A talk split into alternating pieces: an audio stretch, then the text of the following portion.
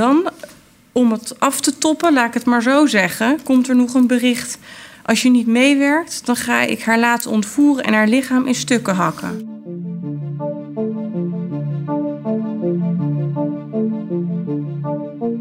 Dit is een zaak over twee partners in crime. Ze proberen meerdere keren de politie om de tuin te leiden en raken verstrikt in leugens en rollenspellen. Mijn naam is Emmathies en je luistert naar de Zaak X. Een podcast van het AD in samenwerking met het Podcastkantoor, waarin we wekelijks een spraakmakende rechtszaak bespreken. Met deze week: ik weet waar Rita woont.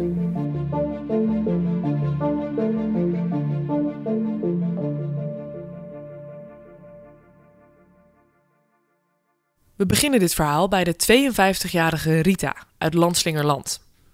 Ze woont samen met haar zoon in een appartement en leeft van een uitkering. Er lijkt niks bijzonders aan het leventje van Rita. Maar dan is er plotseling een enorme knal voor de deur van Rita's appartement. De officier van justitie vertelt hierover. Op 5 maart, iets na middernacht, vond er een explosie plaats bij de woning van mevrouw. Zij was op dat moment op een verjaardagsfeestje. De politie en de FO gingen ter plaatse en constateerden dat er voor de voordeur een explosie had plaatsgevonden. Ja, de politie gaat daar natuurlijk heen, want er is weer een explosie. De zoveelste in de regio. De politie heeft ook best wel veel ervaring mee. Ze weten dat heel vaak achter die explosies een crimineel conflict schuil gaat. Nou, ze beginnen dan altijd direct met sporenonderzoek en te kijken wat er kan zijn gebeurd. In dit geval waren er 3 cobra's aan de voordeur gehangen van het appartement. En die waren allebei afgegaan. En vervolgens gaan ze naar binnen en blijkt het hele appartement overhoop te zijn gehaald. Je hoort verslaggever Adrianne de Koning van AD Rotterdams Dagblad. De dochter van Rita doet aangifte van woninginbraak. Om iets voor 8:00 die ochtend deed de dochter van mevrouw aangifte namens haar moeder. Er waren onder andere een tv, een PlayStation, horloges, sieraden en kluis met inhoud en geld weggenomen. En nou, dat is opvallend, want heel vaak zijn die explosies gewoon zo dat iemand een vuurwerk neerlegt of een zelfgemaakte bom en dan heel hard wegrent. Want het idee is om vooral iemand te intimideren. En dit leek dus gepaard te zijn gegaan met een inbraak. En mede omdat de voordeur op slot zat en er hing ook nog een touw uit het raam, had de politie al heel snel zoiets van aparte zaak. Maar ze hadden natuurlijk nog geen idee wat er achter schuil ging. De zaak wordt nog opmerkelijker voor de politie als er bewijsmateriaal van de inbraak opduikt. Een buurman van Rita heeft een camera aan zijn woning hangen waarop de dader te zien zou zijn. Opvallend is dat de dader weg lijkt te gaan zonder de gestolen spullen.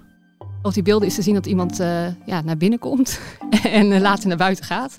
En die zou dan die cobra's hebben opgehangen. En deze persoon blijkt een bekende van Rita te zijn. Het gaat om de 34-jarige Remi. Veel later in het onderzoek, maar misschien is het wel goed om het nu al even te weten, blijkt dat die inbraak in scène is gezet. Omdat ze dus de verzekering willen oplichten. En ook die explosie bij de voordeur hebben ze zelf gedaan. Remi is de man die je ziet op die camerabeelden. Degene die wegloopt. Die heeft dus die 3 cobra's afgestoken bij de voordeur. De twee wonen vlak bij elkaar. En blijken samen plannetjes te smeden. Waaronder deze ontploffing, die de hele buurt te stuipen op het lijf jaagt. Rita en Remi zeggen geen liefdesrelatie te hebben. Remi moet in de rechtbank verschijnen om zijn kant van het verhaal te vertellen. Vanwege privacy is zijn stem in deze podcast vervormd. Want ik vroeg me dan meteen af, hè, als je de beslissing neemt om cobra's aan een voordeur te hangen waar andere mensen ook in de buurt wonen, ja, dan neem je toch wel een behoorlijk risico dat daar iemand langs loopt. Of dat, en daarom vraag ik, had u het wel eens eerder gedaan? Want ik zou niet weten wat het effect is van 1 cobra of 2 of 3. Had u daarvan een inschatting kunnen maken? Nee, dit was de eerste keer. Dat zal de laatste keer zijn. Ik heb het nooit eerder gedaan. En ik heb het in de nacht gedaan. Dus dat wat er zeker was van dat mensen aan het slapen zijn. Ik heb wel een stuk of 5 keer omheen gekeken. En mocht er dan alsnog iemand langs hebben gelopen, dan had ik het gelijk gestaakt. Dan had ik het niet aangestoken. Dus er was eigenlijk geen echte dreiging, geen echte inbraak. Ze zaten er helemaal zelf achter. Ja, want ze wilden geld hebben, omdat ze schulden hadden. En Remi zegt ook dat hij Rita wilde helpen om een andere woning te krijgen. Zodat ze een urgentie zou krijgen. Ze had een beetje gedoe met de buren en wilde daar graag weg. Moet ik het zo zien? Dat die ontploffing daaraan bij zou dragen?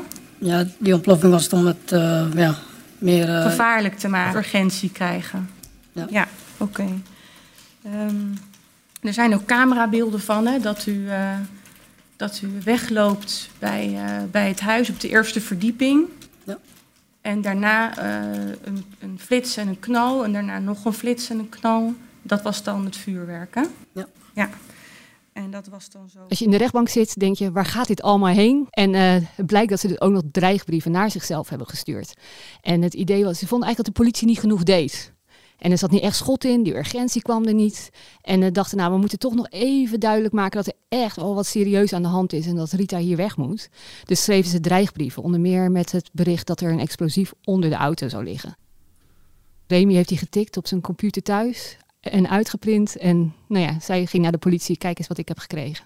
Dan ga ik heel even naar u. Want klopt het dat u de dreigbrieven hebt gemaakt op uw laptop en hebt geprint... Dat klopt, dat is waar. Maar de opdracht kwam van mevrouw En het ging zo, zeg maar. Het was een tijdje rustig. Mevrouw had aangifte gedaan van die explosie. Het was een tijdje rustig. Ze hoorde niks van de politie. En daarom vroeg ze mij van... kan je een dreigbrief opstellen dat het zodanig is... dat je heel veel dingen, heftige dingen over mij vertelt... wat niet klopt, uiteindelijk. Daarna heeft ze aangifte gedaan daarvan op het politiebureau... Daarna vroeg ze me om een nog heftiger brief op te stellen. Toen heb ik dat gedaan. Toen heb ik er zelf ook bij nagedacht om een foto te maken. Een foto van die auto erbij te zetten. Van, we gaan je auto ook opblazen, dit en dat soort dingen. En de politie nam dat natuurlijk serieus. Je kan dat niet serieus nemen. En heeft uitgebreid onderzoek gedaan, ook onder haar auto. En er bleek helemaal niks te liggen.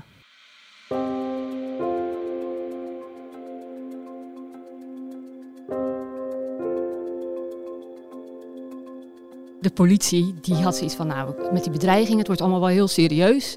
En die zijn Rita gaan afluisteren. En vervolgens ontdekken zij dat zij bezig is met een heel ingewikkeld verhaal om haar minnaar af te persen.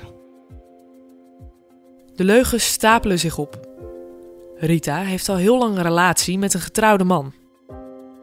Deze minnaar heeft een gezin en is taxichauffeur. Hij is het volgende slachtoffer van Rita en Remi. Zij creëren een vrouw. Zij noemen haar Shalini. U bent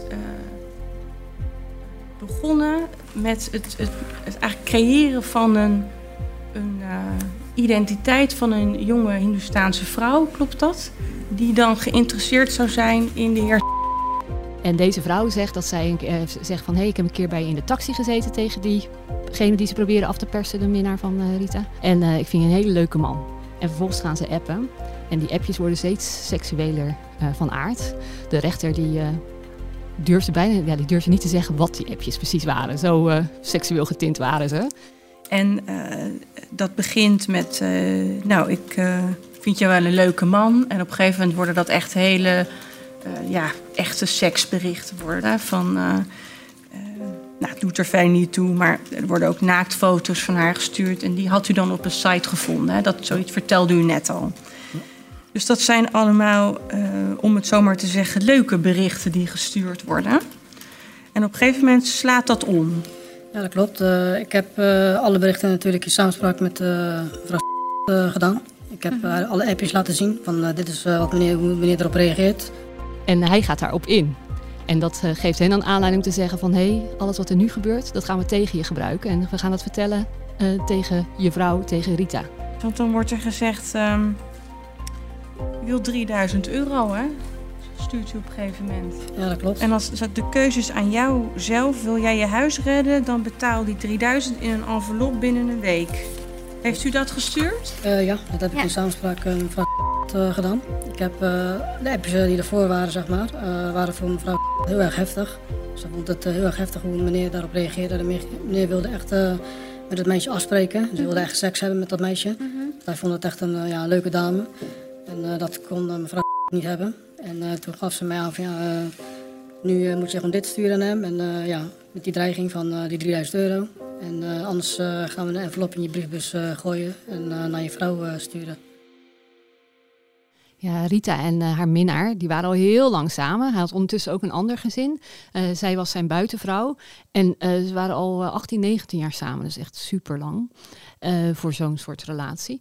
En blijkbaar ging het niet altijd goed tussen hen. Er waren ruzies, vechtpartijen, discussies. En ze zei herhaaldelijk in de rechtbank dat ze het echt al een miljoen keer had willen uitmaken met hem. Maar dat hij op de een of andere manier daar niet op reageerde. Wat het allemaal nog moeilijker maakte, was dat hij ook dreigde richting haar. Hij had naaktfoto's van haar gemaakt en dat hij die wel zou gaan geven aan haar vrienden en misschien zelfs aan de media. Dus er zat een beetje van, nou ja, hij doet wat, misschien moet ik ook wat doen in. Zo leek het. En dat doen Remi en Rita. Ze gooien er naast de eis van €3000 losgeld nog wat dreigementen tegenaan. Volgende week vrijdag ga ik jou appen waar jij moet komen met dat geld. Ik weet waar Rita woont, hè, dat bent u dan, in de buurt van Bleiswijk. En dan... om het af te toppen, laat ik het maar zo zeggen, komt er nog een bericht. Als je niet meewerkt, dan ga ik haar laten ontvoeren en haar lichaam in stukken hakken. Ja, dat is ook een samenspraak. Als kers op de taart komt er ook nog een nepagent in het spel. Ja, op dat moment zit je in de rechtbank echt van, waar gaat dit nou weer heen? Want dan komt u eigenlijk op een andere manier weer in het spel. Namelijk als een agent. Ja, klopt. Ja. En u bent agent Pieters. En wat heeft u als agent Pieters verteld aan meneer? Dat hij lastig werd gevallen. Dat we al bezig waren met een zogenaamd onderzoek. Ze hebben dus een nepagent gecreëerd. Dus opnieuw Remi, want Remi was ook degene die al die seksueel getinte appjes stuurde. En Remi die doet zich voor als agent en zegt ja, we hebben deze vrouw op de korrel. Want zij probeert mannen af te persen. En we willen er graag op hete daad betrappen. Kan jij ons helpen? Door daadwerkelijk die €3000 aan haar te geven. Dan kunnen we haar direct oppakken en dan help je ons. En hij wilde graag meewerken en meedenken, zeg maar. Die gesprekken gingen zodanig verder dat ik het vertrouwen van meneer won. En dan zou je dat misschien terugkrijgen van de politie of iets zogenaamd? Ja, dan zou dat geld dus ook niet verdwenen zijn. Want op dat moment dat de overdracht is, pakken ze haar op. Op 26 april, 's avonds laat, voerden beide verdachten een telefoongesprek... waaruit blijkt dat zij samen over die afpersing spraken. Meneer vertelde dat die man zo fucking dom was... Hij had zich voorgedaan als Pieters en hij had verteld over een onderzoek waarbij Shalini was betrokken. En hij was er ingetrapt. Ze gaan dus uiteindelijk die €3000 brengen. En Rita weet haar minnaar ervan te overtuigen dat zij dat moet doen. Dat zij met die €3000 de McDonald's in moet stappen waar ze hebben afgesproken. Rita en haar minnaar rijden op de afgesproken tijd richting de McDonald's. Onderweg overtuigt Rita hem ervan dat zij degene moet zijn die naar binnen gaat om de envelop met geld te brengen. Haar minnaar stemt in en wacht in de auto, maar Rita komt niet terug. Dan verschijnt er een berichtje op zijn telefoon. Het is agent Pieters. Ja, Rita is gewond geraakt, vertelt hij. Er zijn wel mensen aangehouden, maar niet diegene die die €3000 heeft gekregen. En die €3000 is dus verdwenen. Nou, later blijkt dat Rita €2000 heeft gekregen en Remi €1000 van dat bedrag. Waar is het geld? Ik heb daar toen één kleine schuld betaald en kleding van gekocht. Wat ze allemaal wel niet in scène hebben gezet. Ja, het is een soort ingewikkeld web van leugens die voor hen blijkbaar heel logisch was en heel terecht was. En ze bedenken er steeds wat extra's bij.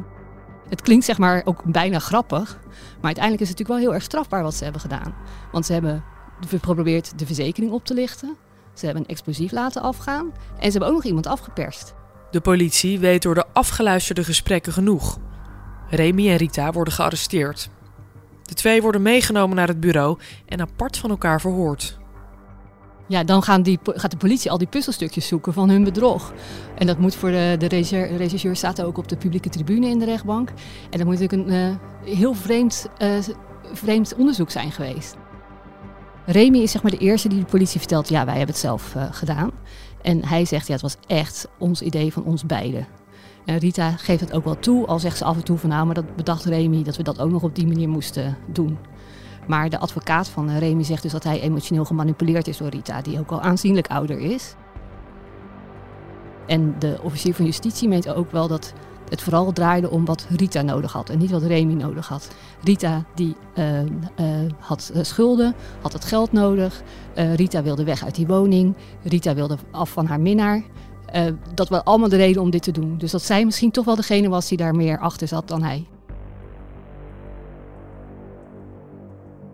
Remi bekent dus als eerste, maar Rita volgt. Bij Remi thuis worden meerdere cobra's en de gestolen spullen teruggevonden. Genoeg bewijs om de twee vast te houden en ze voor de rechter te laten komen. In de zomer van 2023 moeten Remi en Rita zich melden in de rechtbank van Rotterdam. Ja, Rita kwam als eerste binnen en die ging gelijk heftig snikken en huilen. Ze was helemaal emotioneel. We moesten tissues naar haar worden gebracht en water worden ingeschonken. Remi was veel rustiger en ze zaten naast elkaar. En waren zij nog in contact met elkaar? Kon je daar iets vanuit opmaken? Ja, ze leken in ieder geval geen hekel te hebben aan elkaar. Maar ze waren ook niet dat ze uitgebreid met elkaar spraken. Nee. En deze Remi is dus een wat jongere man, hè? Ja, die is 18 jaar jonger dan Rita. Ja, hoe zag hij eruit? Hoe kwam hij over? Ja, een rustige, misschien iets wat onopvallende man. Terwijl Rita wel veel meer een heel opvallende verschijning was. Ook doordat ze zo dramatisch aan het snikken was. Het was ook opvallend dat er heel veel familie en bekenden op de tribune zaten. Die allemaal erg meeleken te leven met hen beiden. Rita heeft heel uitgebreid spijt betuigd. Ze zei, het is heel dom wat ik heb gedaan. Schaamteloos, schandalig. Ik schaam me enorm voor mijn familie en kinderen. En het was echt enorm dom wat ik heb gedaan. En Remi die heeft ook herhaaldelijk gezegd dat hij zich schaamde en dat hij spijt had. Maar het leek in ieder geval dat Remi zeker van plan was om alles gewoon eerlijk te vertellen.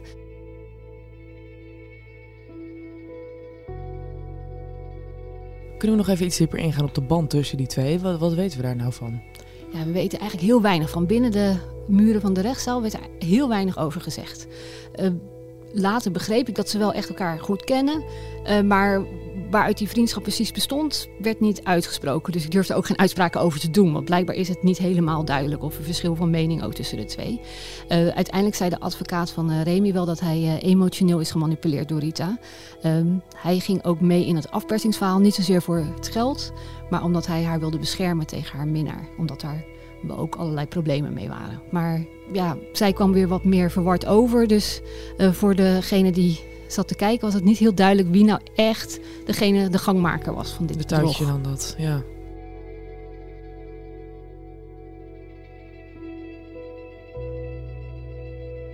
Ze zijn dus aangeklaagd voor het veroorzaken van een explosie, het proberen op te lichten van de verzekering en afpersing. En de dreigbrieven bijvoorbeeld, die stonden uiteindelijk niet op de dagvaarding. En dan is de vraag, wat is een passende eis? Een passende straf. Ik vind wat hier gebeurd is enorm kwalijk. En het kan zo zijn dat dit uit de hand is gelopen, maar er is geen enkel moment geweest waarop beide verdachten hebben bedacht dat ze met dit plan moesten stoppen.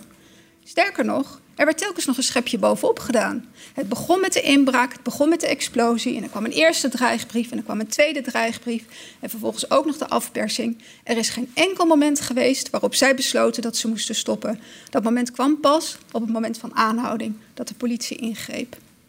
Uiteindelijk heeft de officier denkt dat Rita echt een wat grotere rol heeft gehad bij het hele web aan leugens. Omdat het draaide om haar. Het ging om haar woning, om haar verzekering, om haar minnaar. En daarom heeft ze 30 maanden geëist. Waarvan een half jaar voorwaardelijk en bij Remi 24 maanden celstraf. Waarvan ook weer een half jaar voorwaardelijk. Rita's stem mochten we niet opnemen voor deze podcast. Remi krijgt het laatste woord. Wilt u nog iets zeggen? Voorzitter, officier van justitie, griffier en rechters. Ik betuig enorm veel spijt van de feiten die ik heb gepleegd. Het was allemaal niet nodig geweest. Met deze wil ik ook mijn oprechte excuses aanbieden. Aan meneer voor de afpersing. Ik kan me heel goed voorstellen dat hij zich slecht heeft gevoeld. Maar nu ik het verhaal ook hoor dat hij mevrouw chanteerde. Denk ik daar toch een klein beetje anders over. Ik heb mensen in gevaar gebracht met mijn actie van de explosie. Daar betuig ik ook enorm spijt van. En dat de bewoners daar last van hebben gehad. Dat vind ik heel erg. Echter vind ik dat de officier het niet zo nauw moet zien dat het een explosie is. Want het was gewoon puur afsteek van vuurwerk. En voor de rest, ik heb mijn zoontje al 4 maanden niet gezien. En dat raakt me ook heel erg. En ik hoop hem gewoon snel weer te kunnen zien, want ik zit heel erg ver.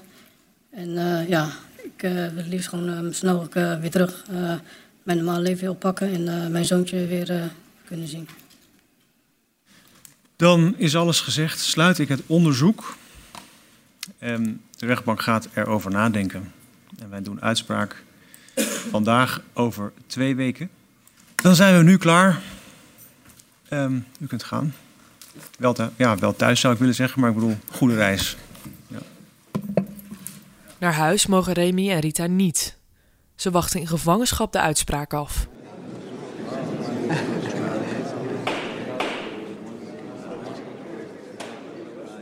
De rechtbank legt Remi en Rita dezelfde straf op. Een jaar cel waarvan de helft voorwaardelijk, als stok achter de deur. De straf valt lager uit dan de eis van het OM, omdat er bij de explosie geen brandbare vloeistof is gebruikt. Daardoor zou er geen gevaar voor personen zijn geweest.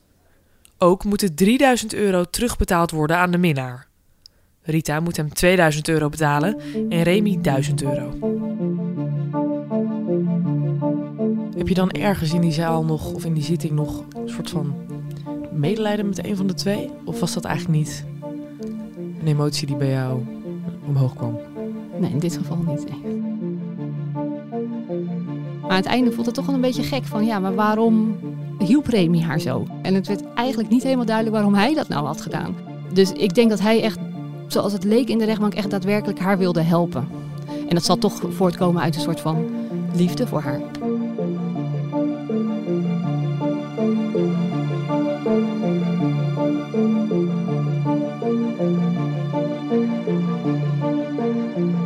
De Zaak X is een wekelijkse podcast van het AD en deze aflevering werd gepresenteerd door mij, Emmathies. Aan deze podcast hebben meegewerkt David Achter de Molen van het Podcastkantoor, Sanne Beijer, Thomas Brouwer en Joost de Kleuver. Als je meer details wil lezen over deze zaak, kijk dan op ad.nl/dezaakx. Beelden van deze zaak worden gedeeld op de Instagram-pagina van de Zaak X. Vond je dit een goede podcast? Laat dan vooral even een review achter, zodat we beter vindbaar worden voor nieuwe luisteraars. En wil je ook de volgende aflevering niet missen? Abonneer je dan op dit kanaal.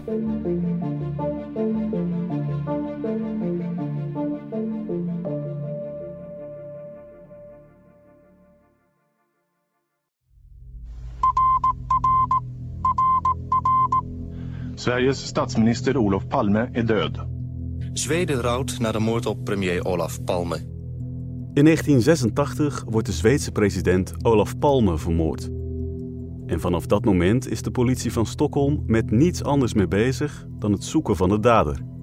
De aanslag werd gepleegd op de hoek van de Tunnelstraat en de Sveavägen. Maar kort daarna wordt er nog een moord gepleegd. Eentje die door deze massale klopjacht veel minder aandacht krijgt.